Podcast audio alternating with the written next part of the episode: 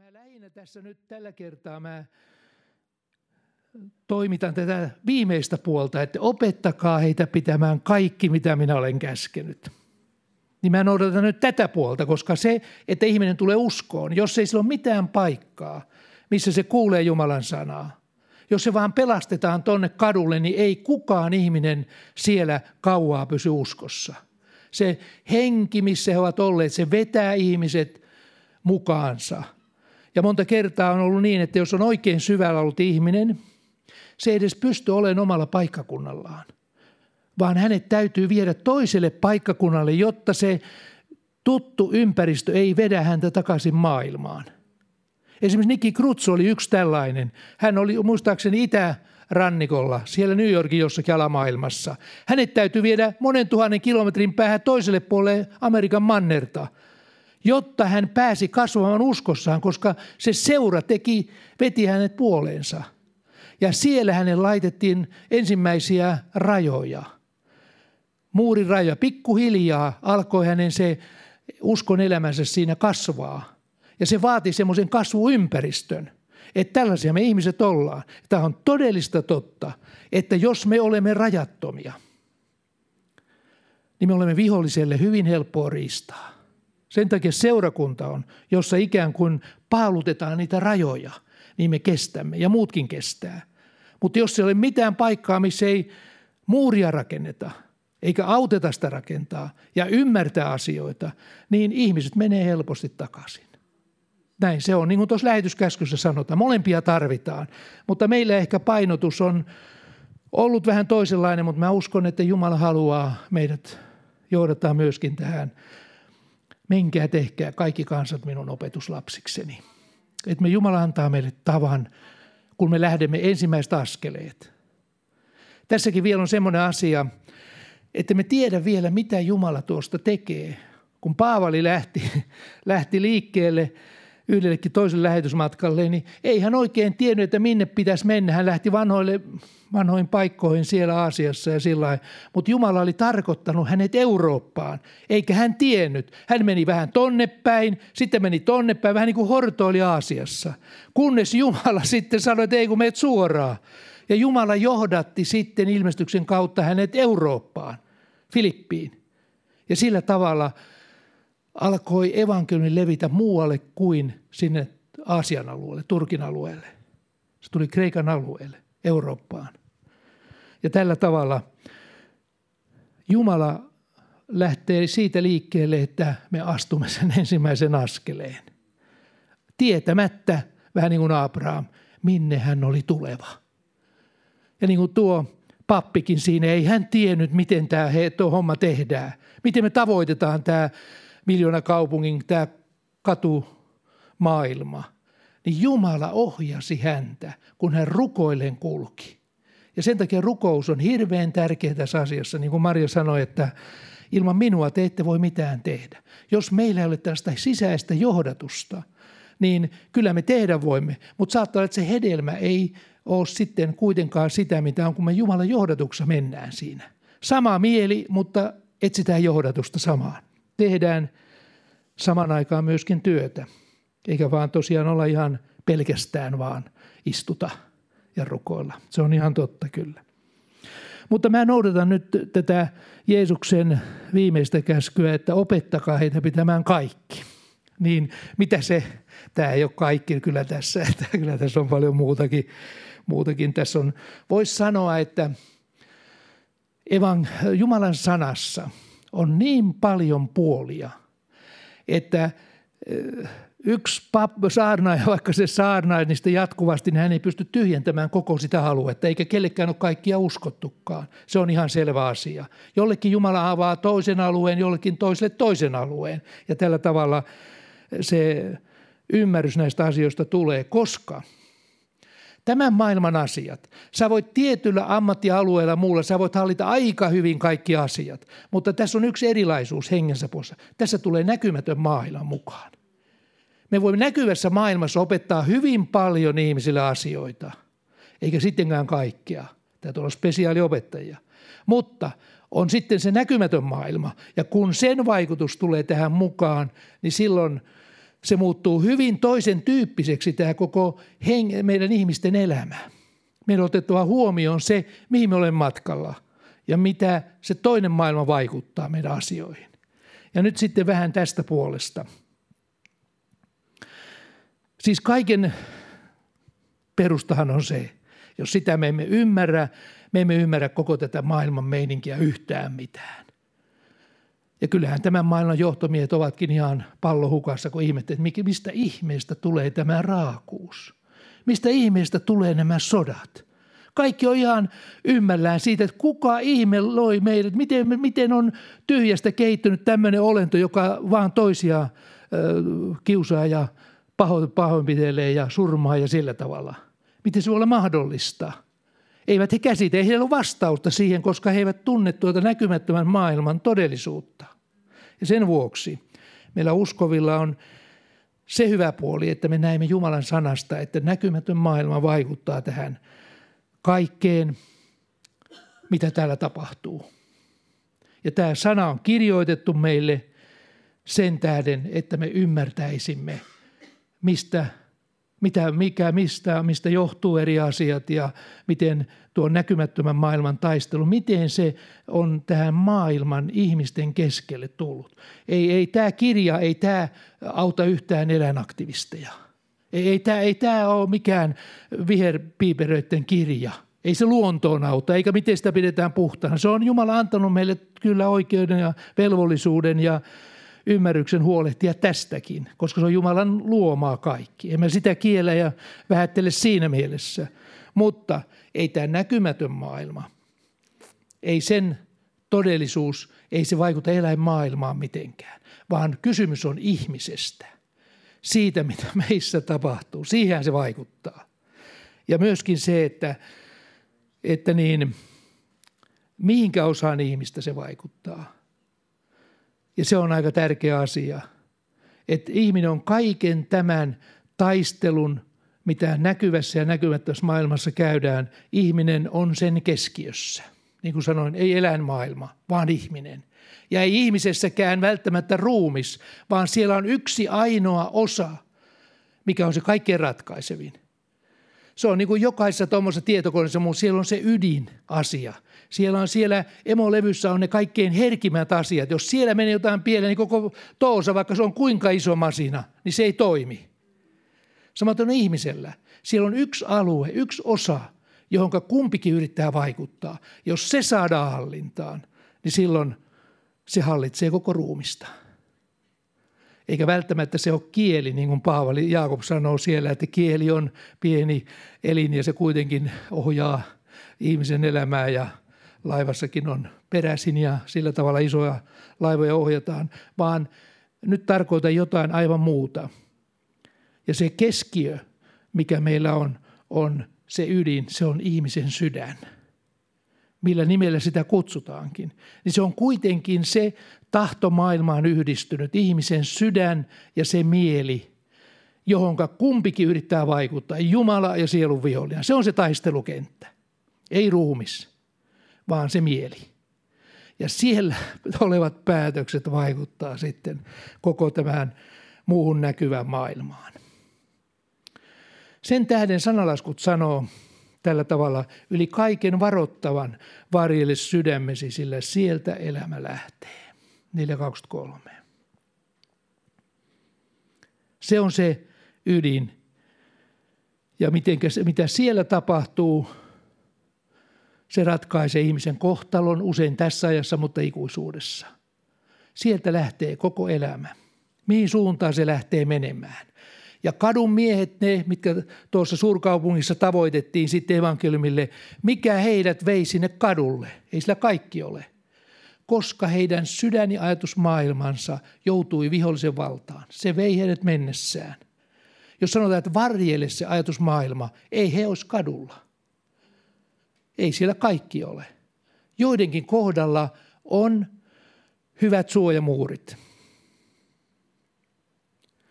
Joidenkin kohdalla on niin, että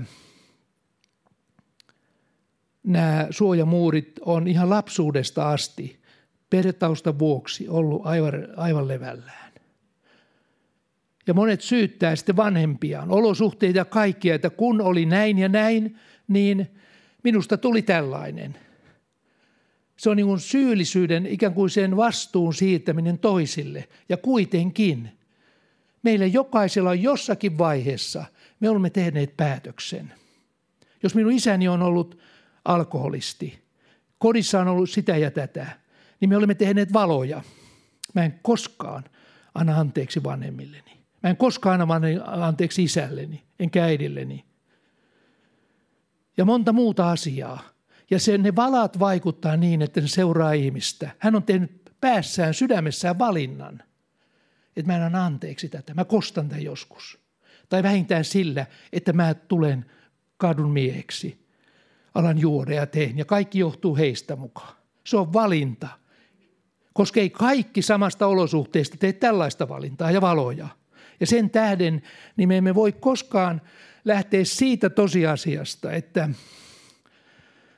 vaikka meillä muurit on lapsuudesta lähtien sillä tavalla hajallaan, että ne on hyvin matalat. Se on onnellinen perhe, jos sulla on ollut oikein hyvä koti. Että kaikki on ihan kunnossa. Niin se antaa aikamoisen suojamuurin siihen jo mutta vielä täytyy tehdä omia valintoja monissa tilanteissa ennen kuin sä saat oikein kunnon muurit, että sä et enää sorru niihin asioihin, mistä ehkä, mitä sä pelkäät. Mutta se on valinnoista kiinni. Kuunnelkaapa, mitä Jumala sanoi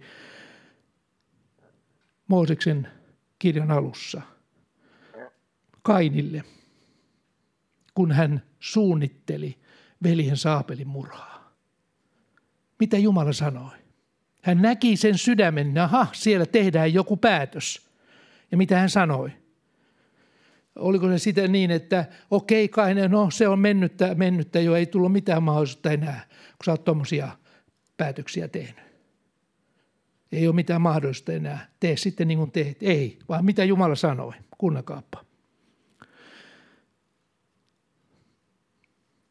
Eikö niin, jos teet hyvin, voin kohottaa katseesi – mutta jos ettei, niin väijyy syntiovella ja sen halu on sinun, mutta hallitse sinä sitä.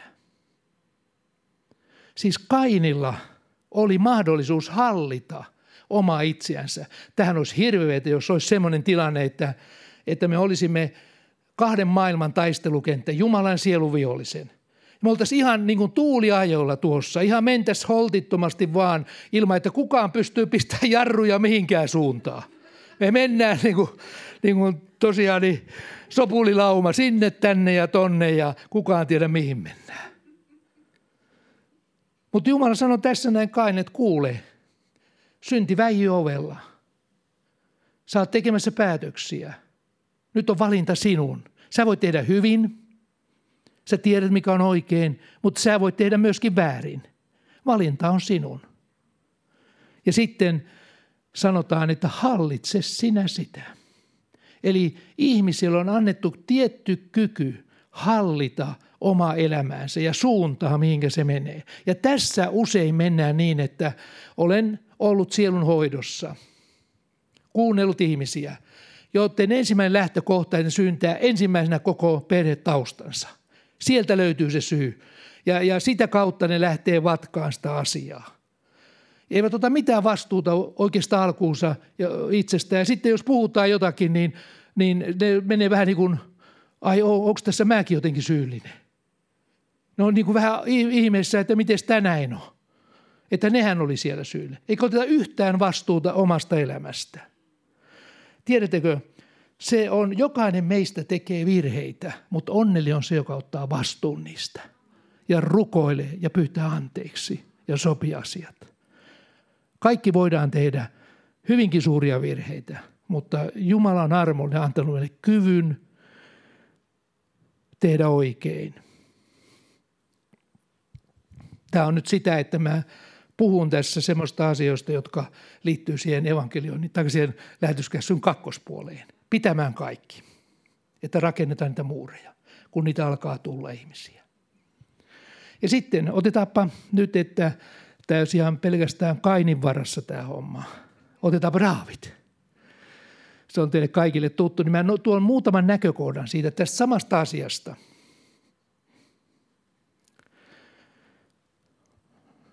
Miksi Jumala valitsi Daavidin? Hän oli Israelin kaikkein arvostetuin kuningas, siis ylitse muiden. Itse Jeesuksesta sano, sanotaan, no, tunsivat fariseukset sen ja myöskin opetuslapset ja kaikki, että Kristus, eikö se ole Daavidin poika? Ja Jeesuksen sukuluettelossa sanotaan, että Jeesus Kristus, oliko se Abrahamin poika ja Daavidin poika. Siis Jeesus ei hävennyt olla Daavidin poika. Jos Jumalan poika halusi kuulua tähän Daavidin sukuun, jotainkin siinä on erikoista, kun ei siinä oteta mitään muita hyviä kuninkaita. Ei oteta Salomoa, joka tietysti loppupuolella meni, meni pieleen, mutta kuitenkin oli siellä muitakin hyviä kuninkaita. Oli Joosafat, Joosi ja niin edelleen, Juudan kuninkaita. Hiskiakin oli aika hyvä, mutta ei kukaan ollut Daavidin vertainen. Mistä se johtui? Oliko se ihan vain sattuman peliä? Ihan arpapeliä vaan, että heitetään tuohon ja katsotaan mikä tulee. Ei se näin ollut, vaan nyt mennään siihen ytimeen. Mitä Jumala tarkkailee, skannaa jotakin aluetta. Ja sanotaan näin. Apostolien teko 13.22. Siellä tämä on Pietarin lausuma muistaakseni. Mutta hänen pani, herätti heille, sanotaan, ja Jumala herätti heille kuninkaaksi Daavidin, josta hän myös todisti ja sanoi tällä tavalla – minä olen löytänyt Daavidin, Iisain pojan, sydämeni mukaisen miehen, joka on tekevä kaikessa minun tahtoni. Tämä oli niin kuin Jumalan arvio Daavidista. Sydämeni mielen mukaisen miehen. Daavid oli silloin, kun hänet voideltiin, tai Samuel meni voitelemaan hänet kuninkaaksi, hän oli arviolta ehkä 17-vuotias. Hän oli lammaspaimen. Ei ollut mikään erikoinen isänsä poikien joukossa. Hän oli nuorin ja vain paimensi siellä. Jotain, niin kuin ne vanhemmat veljet sanoivat, että piskuista laumaa. Pieni lauma siellä, että me sinne vaan, kun se tuli sotarintamaan kattoo sotaa. Niin kuin pikkupojat, nuoret pojat haluaa joskus kattella vaan, että miten isot pojat siellä touhua. Niin he sanoivat, että sinne pikkulaumas luokse vaan, että mitä sä täällä teet. Mutta Jumala oli voidellut hänet Saamulin kautta. Samuel oli voidellut hänet ja syy oli se, että Jumala oli nähnyt tuon ihmisen sydämessä jotakin. Se, mistä nyt puhutaan. Yli kaiken varoittamaan Marille sydämesi. Daavidissa oli jotain sellaista, jonka Jumala näki, että tuo ihminen tulee tekemään minun tahtoni, jos se saa oikeuden tehdä isoja asioita. Nimittäin, joka on pienessä väärä, se on suuressakin väärä joka on vähässä uskollinen, se on suuressa uskollinen. Muista joku täällä taisi sanoakin kerran jossakin todistuksessaan tämän, se jäi mieleen. Se on totta. Sen takia, kun me uhraamme, niin me uhraamme Jumalalle. Jos me olemme siinä uskollisia, niin Jumala voi uskoa meille enempi. Jos me olemme kaikessa uskollisia, mitä Jumala sanoo, niin Jumala voi uskoa meille vielä enempi. Mutta kaikki, mitä me teemme, on pientä. Ja Jumala voi uskoa meille suuria asioita. Mutta kaikki riippuu sydämestä. Siitä, mistä oli Daavidin kohdalla.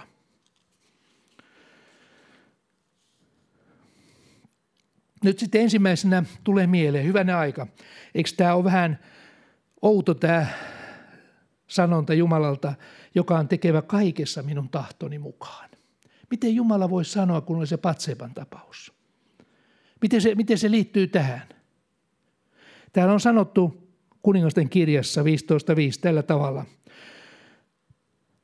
David oli tehnyt sitä, mikä on oikein Herran silmissä, eikä koko elinaikanaan ollut poikennut mistään, mitä Jumala oli käskenyt, paitsi heettiläisen Uurian tapauksessa. Se oli siis ainoa tapaus, mikä tässä mainitaan. Ja tästä huolimatta, vaikka Daavidin kohdalla oli yksi suurimpia, inhimillistä ajatellen suurimpia rikoksia, mitä voidaan kuvitella, niin surmata toinen mies ja ottaa hänen vaimonsa, niin vaikka se oli suuri rikos Jumalankin edessä, niin kuitenkin Jeesus sanoi, minä olen Daavidin poika. Hän kuul, minä kuulun tähän sukuun Patsepasta huolimatta. Jotakin oli täällä Daavidin sydämessä sellaista, mikä poikkesi kaikista muista sen ajan ihmisistä. Että Jumala saattoi uskoa hänelle koko Israelin kuninkuuden. Ja tästä on nyt kysymys. Mikä se on? Mikä se on täällä näin sydämessä, joka mahdollistaa tällaisen asian? Koska ei kaikista tullut.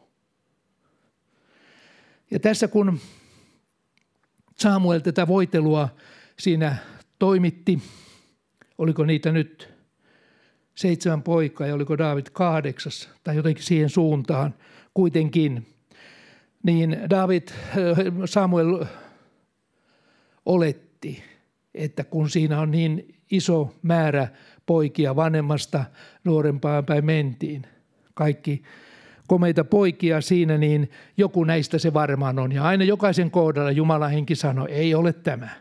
Ja sitten loppupojat. Nuorin oli siellä paimenessa. Niin sitten kun hän sai tietää, että on vielä yksi siellä, niin sanoi, että ei, hakekaa sekin tänne. Ennen ei syödä eikä tehdä mitään. Ei juhlita eikä voidella eikä mitään tehdä. Jumala lähetti hänet voitelemaan, että se täytyy hakea tänne. Ja niin ne haki sen 17-vuotiaan pojan. Ja heti Jumala henki sanoi, tässä se on. Ja sen David sitten voiteli siinä. No, palataanpa tuohon Patsevan tapaukseen. Miten se sopii tähän? Että jopa ilmestyskirjan siinä aivan loppupelissä niin sanotaan, että minä olen äh, Daavidin juuri Vesa, se suuri koin tähti hänen suvustaan. Jeesus sanoi itsessään, ihan viimeisiä jakeita ilmestyskirjassa. Minä olen Daavidin juurivesa, se suuri kointähti sieltä, joka on luvattu profeettain kautta ja niin edelleen. Ja kuitenkin oli Patsepan tapaus. Ja Jumala sanoi, että hän oli kaikessa teki minun tahtoni, paitsi tässä. Niin miten tämä on ymmärrettävissä? Sen ymmärrätte, kun luette psalmi 51. Siis se, sitä ei kukaan kiellä, ei raamattu eikä profeetat eikä mikä, ketkään kiele, etteikö siinä Daavid tehnyt väärin. Mutta kun hän ymmärsi sen asian suuruuden, me emme tiedä sen ajan taustoja, kaikkia mitä siinä oli, sen ajan kulttuuria ja muuta, mutta joka tapauksessa niin David sen jälkeen, kun profeetta Naattan oli nuhdellut häntä ja sanonut tästä asiasta. Tässä nähdään muuten profeettojen merkitys. Ei ole yhtä ainutta kansaa maailmassa, joka sillä tavalla eli tuohon aikaan ja myöhemminkin aina Jeesuksen aikaan. Sellaista profeetallista elämää kuin mitä Israelin kansa eli. Jumala puhui sille kansalle, mutta ei muille kansoille, koska se oli valittu kansa kantamaan sitä Jumalan erikoiskutsua, jonka keskelle piti tulla Jeesus, ja että mekin saamme kuulla pelastuksen sen jälkeen. Älkää huolehtiko niistä muista kansoista, jotka eli siihen aikaan. Koska me uskovain olemme sitoutuneet yhteen periaatteeseen. Jumala on oikeudenmukainen. Jumala on oikeudenmukainen. Jos taivaaseen ei tule yhtään ihmistä, joka sanoo, että Jumala, sinä et ole ihan oikeudenmukainen näitä tuon ajan muita pakanakansoja kohtaan. Jumala on oikeudenmukainen. Kyllä sieltäkin varmaan pelastuu moni. Jumala puhuu monella tavalla. Monet ovat löytäneet sieltä.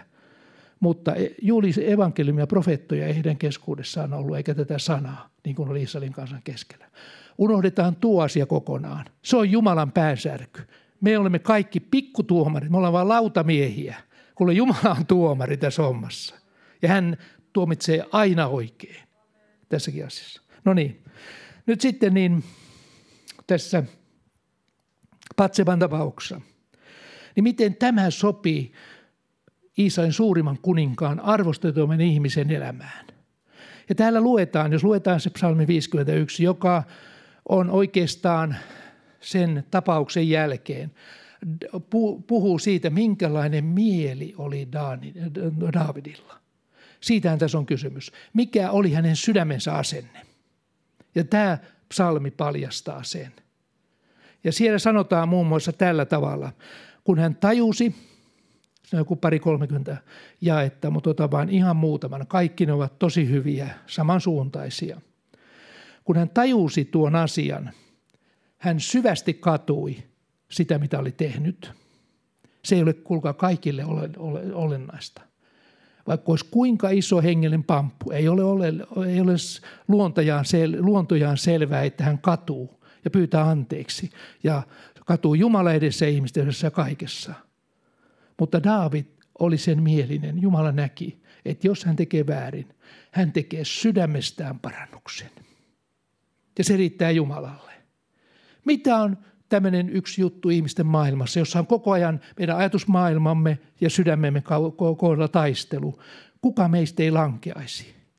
Kuka on se, joka on elänyt synnittömän elämän? Ei yksikään.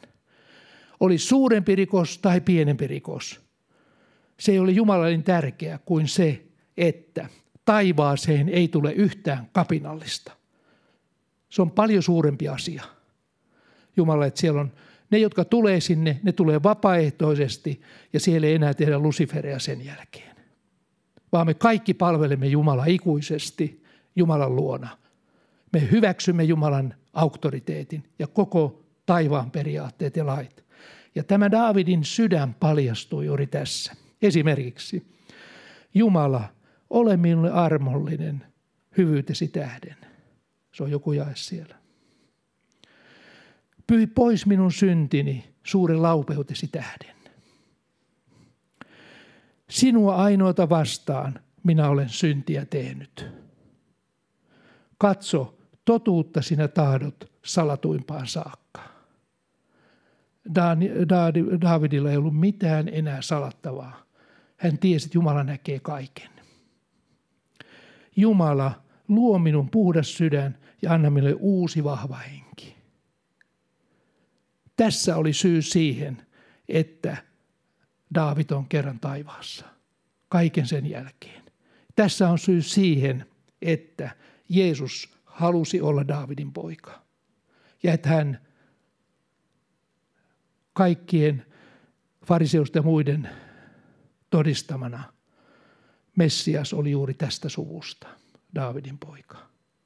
He eivät koskaan muistelleet siellä Patseban tapausta, vaan tämä psalmi vie ikään kuin jalatalta pois siitä, että Jumala on armollinen jokaista syntistä kohtaan. Koska me olemme saaneet kaikki tavalla tai toisella isot ja pienet asiat anteeksi.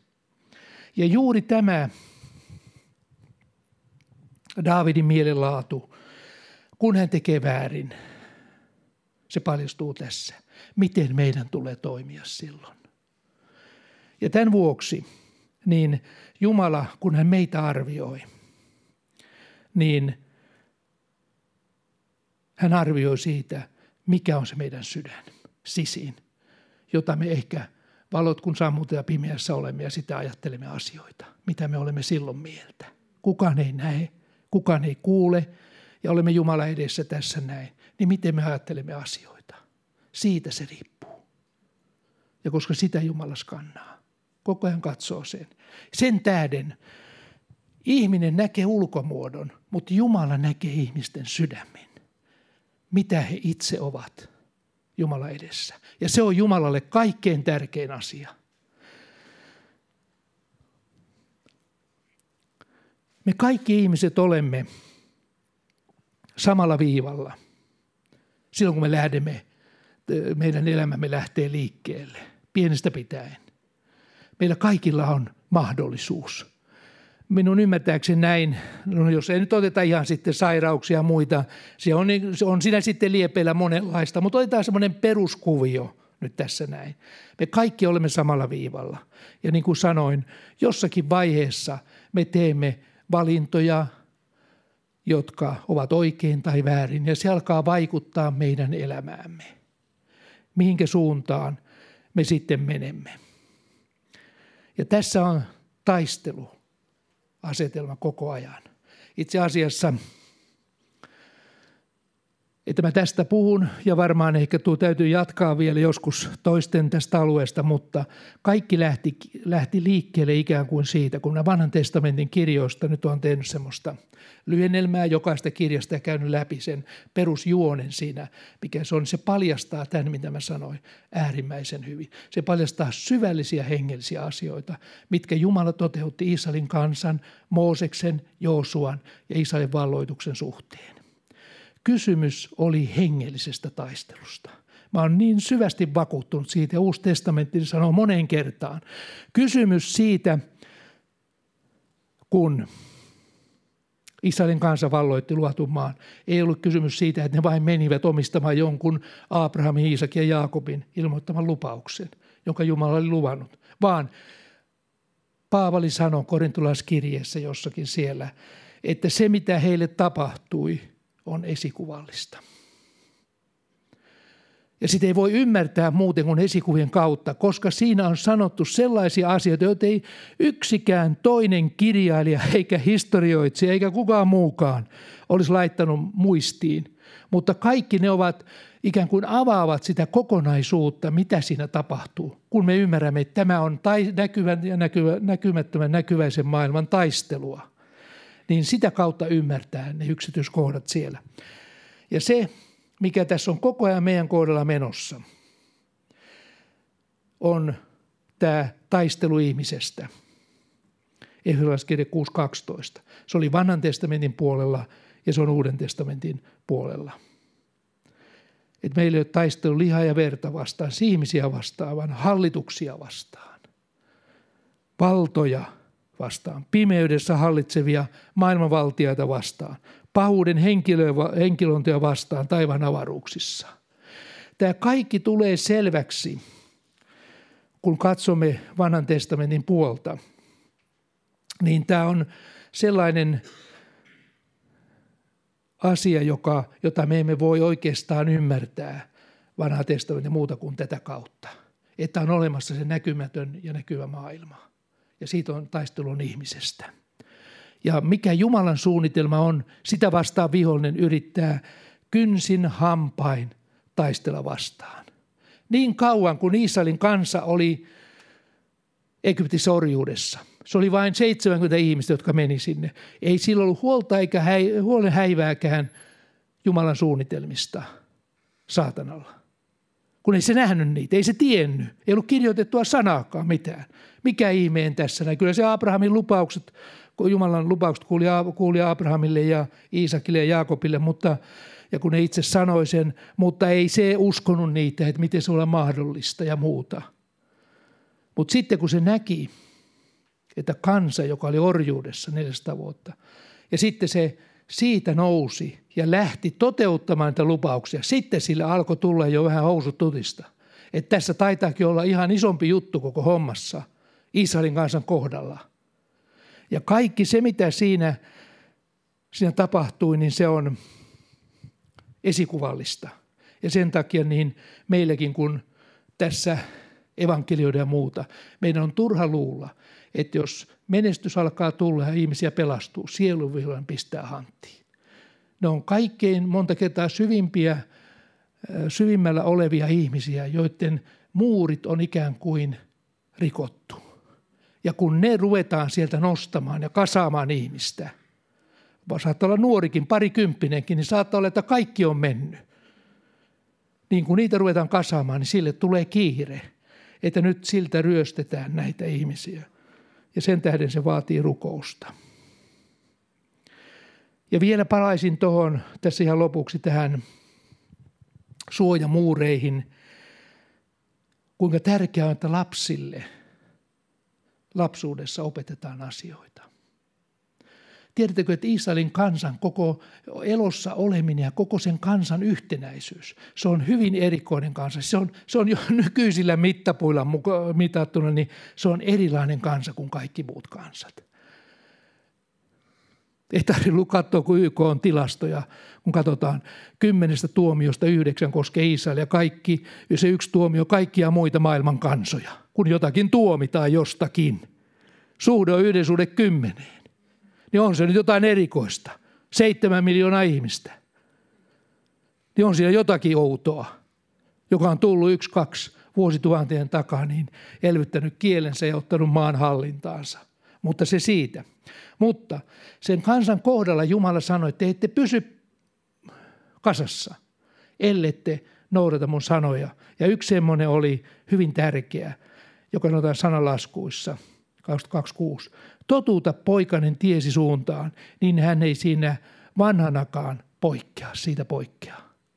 Tässä on yksi semmoinen salaisuus. Totuuta poikasi tiesi suuntaan.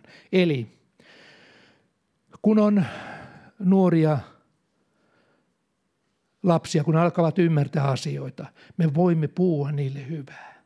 Ja Jumala sanoi, että totuttakaa lapsenne ajattelemaan oikein. Ja tässä vielä sanotaan näin, että 5 Mooses 6 ja 7, Mooses sanoi vielä, ja teroita niitä lastesi mieleen. Kuunnelkaapa, teroita niitä lastesi mieleen. Missä maassa on tällä tavalla kehoitettu teroittamaan lasten mieleen asioita, jotka Jumala on antanut kansan noudatettavaksi? Ja sanotaan tällä tavalla. Se on 5 Mooses 6 ja 7. Ja teroita niitä lastesi mieleen, siis näitä kaikkia opetuksia, ja puhu niistä kotoa lähtiessäsi. Muistakaa, kun lähdette johonkin, ja tietä käydessäni, kun käy, talutatte niitä, puhukaa näistä asioista. Sitten, sitten kun laitatte nukkumaan, niin taas puhukaa niistä, näistä asioista. Ja sitten, ja ylös noustessasi, eli kun heräätte, niin taas puhutte, eli neljässä paikassa yhden päivän aikana. Aamulla herätessä. Sitten, sitten siinä istuessasi kotona. Ja sitten kävellessäsi tiellä ja lopulla ilta, illalla nukkumaan mennessäsi. Puhu näitä asioita. Teroita lapsillesi. Sano, näin sanoi Jumala. Ja näin, näin on Jumalan sana opettaa niitä. Tiedättekö, tämä rakentaa suojamuuria lasten ympärille, joita nämä tämän maailman lait ja kaikki muut, ne yrittää kaiken murskata. Ei mitään suojamuuria missään. Mä muistan 70-luvun, 60-luvun ja 70-luvun, kun nuorisolle vapautettiin, kaikki, sai olla kapinassa kaikkia vastaan – Muistan sen nykyiset, jotka ovat tänä päivänä ministereitä ja muita. Minkälaisia kapinoitsia ne oli, oikein tunnettuja. Kyllä ne sitten on rauhoittunut, kun nähneet, että ei se johtanut mihinkään. Ja muistan, kun koulumaailmakin oli niin, että ei voi omaan koulullakaan, niin sillä vanhemmatkin tuli 70-luvulla ja sillä tavalla niin piti olla siellä niin, että kun ei enää vessanpöntöt pysynyt kunnossa ja vesihanat, kaikki revittiin rikki. Kun ei saanut koskea näin nuori, ei saanut komentaa, ei saanut pistää rajoja. Tämmöistä se oli. Puhumattakaan, että koko tämmöinen, tämmöinen kaikki muu maailma, niin se oli ihan avointa. Ei ollut mitään muureja. Ja nythän sitä on korjattu sitten pikkuhiljaa koulussa, että ne rupeaa jo vessatkin pysyään kunnossa ja peilit jonkunlaisella tolopilla, että jotain näkee. Että ei tarvitse aamulla katsoa ja illalla katsoa, vaan voi päivälläkin vilikasta. Tämmöistä se oli 70-luvulla. Ja kaikki johtui siitä, että Jumalan sanan arvomaailma, tämä maailma, mitä me uskoina voidaan opettaa lapsille, niin se murrettiin.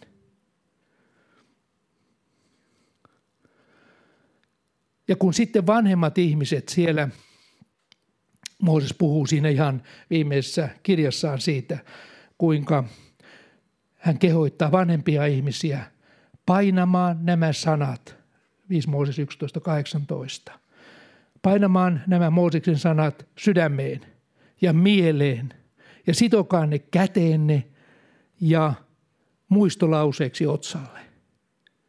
Sen takia Israelin kansan puuissa, en nyt huomannut tarkistaa kaikkia, mutta siellä, siellä on tällaisia muistolauseita, piti olla mukana – Kodeissa on siinä se mesus, semmoinen muistolause, kotelossa on kymmenen käskyä. Joka ikisessä hotellihuoneen ulkoovessa on tällainen vino, semmoinen kotelo, jossa on Mooseksen kymmenen käskyä. Ajatelkaa.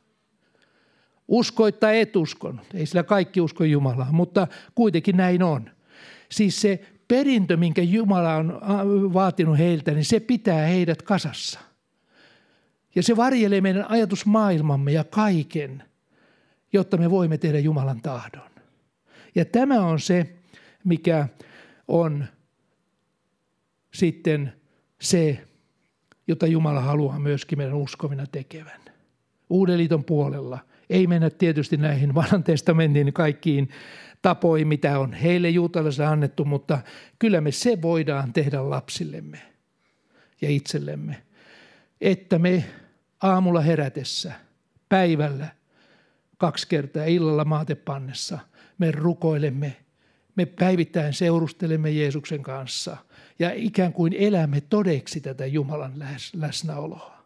Se me voimme tehdä omalla kohdallamme ja lasten kohdalla myöskin, puhua heille näistä asioista. Ja tämä on semmoinen asia, kun puhuttiin tuosta evankelioinnista, niin tämä on nyt sitä sitten, kun sanotaan, että opettakaa heitä pitämään kaikki, mitä minä olen käskenyt teidän pitää. Nämä oli Jeesuksen opetuksia myöskin, sovellettuna Uuden testamentin aikaan. Kyllä hän puhui näistä kaikista. Ja mitä tässä Pirjokin puhuu, niin ne olivat kaikki oikeastaan niin tämmöisiä Mooseksen ja vanhaliiton puolen asioita sovellettuna Uuden testamentin kielelle. Ja ne on kaikki tarkoitettu noudatettavaksi. Nämä on meille turvaksi. Jos me näitä noudatamme ja muistamme, että hyvänä aika Esko sanoi, ja eikä Esko vaan Mooses sanoi, eikä Mooseskaan vaan Jumala. Jumala sanoi, että aamulla kun heräät, kiitä Herraa. Kiitä uudesta päivästä – Tiedätte, kun sä teet muutaman kuukauden sitä, aamulla ensimmäinen tulee mieleen, kiitos Jeesus tästä päivästä. Ei sun tarvitse miettiä, että mitä sun piti sanoakaan tänä aamuna ja kelle, kelle vaan, vaan se on luontoja ja päivän mittaa monta kertaa. Tiedättekö, elämä muuttuu toisenlaiseksi.